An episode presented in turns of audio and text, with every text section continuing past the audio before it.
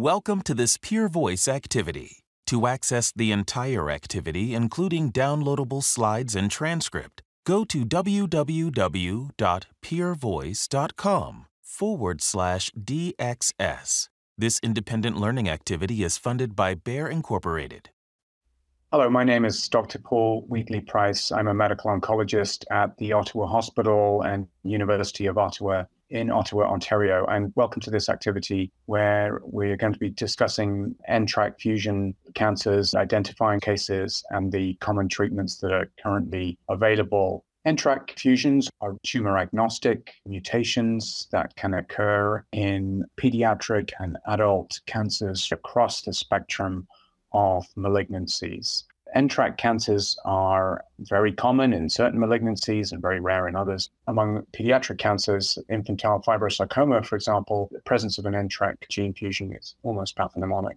Among adult cancers, we see them a little more commonly in thyroid cancers and in some GIST tumors, which are rare, but N T R K fusions within them is more common. And then among the more common cancers, lung cancer, colorectal cancer, they are extremely rare. But because colorectal cancer and lung cancer are common, we will identify these cases. Of course, we only identify them if we do the testing.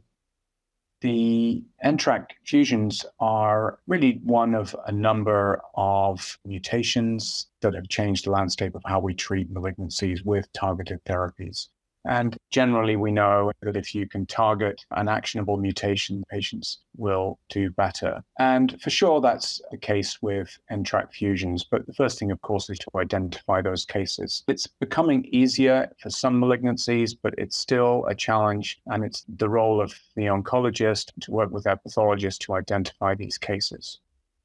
So how do you test for them? Now, I rely on my molecular pathologist and pathology colleagues for help with this. But briefly, immunohistochemistry is really a good screening test, but it's not the final answer in most cases. If you get a positive immunohistochemistry, then there's a good chance that there will be a N T R K fusion, but it should be confirmed with N G S. The other takeaway for this is N G S panels are more successful in detecting N T R K fusions. So have a look for that and speak to your pathologist for what is being done in your center.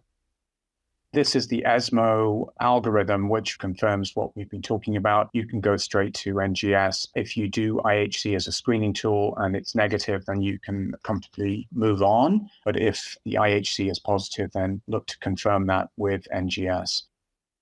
That's what we do now in lung cancer. A couple of years ago, Doctor Gwynne Baird was the lead author for our Canadian consensus guidelines for N T R K testing. The recommendation from this panel was routine testing in thyroid cancer, in non-small cell lung cancer, in certain colorectal cancers, in sarcomas and tumors where it's much more common.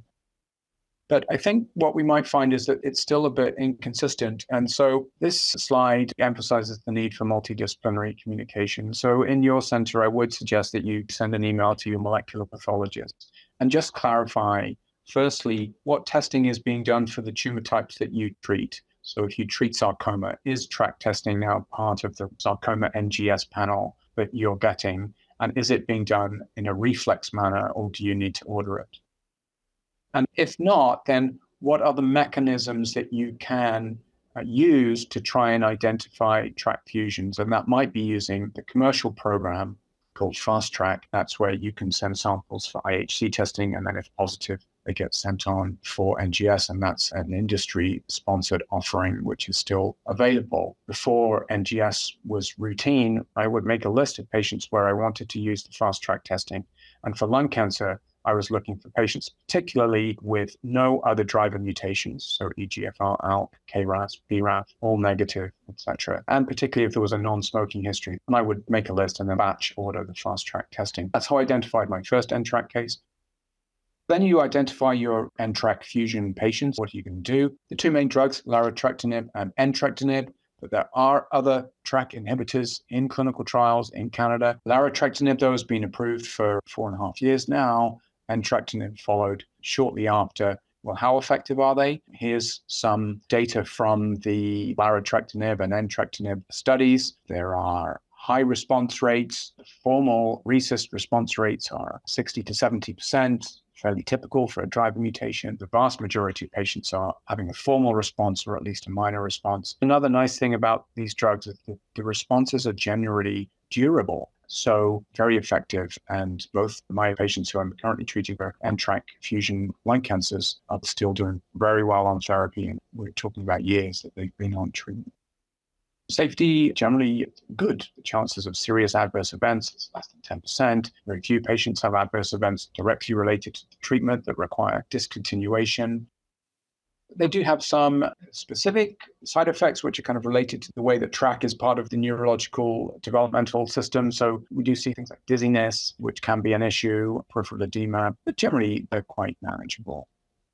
So in summary, N T R K fusion cancers are really fascinating in oncology with this tumor agnostic scenario where we see them across this range of pediatric and adult cancers. The key really is to identify them. The treatments are effective. Work with your local group, work with your pathologist to develop a plan. If reflex testing is not happening, are you able to advocate for that in your center?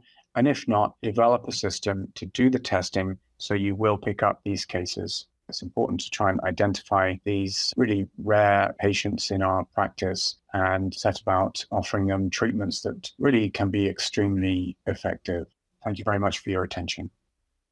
This has been an activity published by Peer Voice.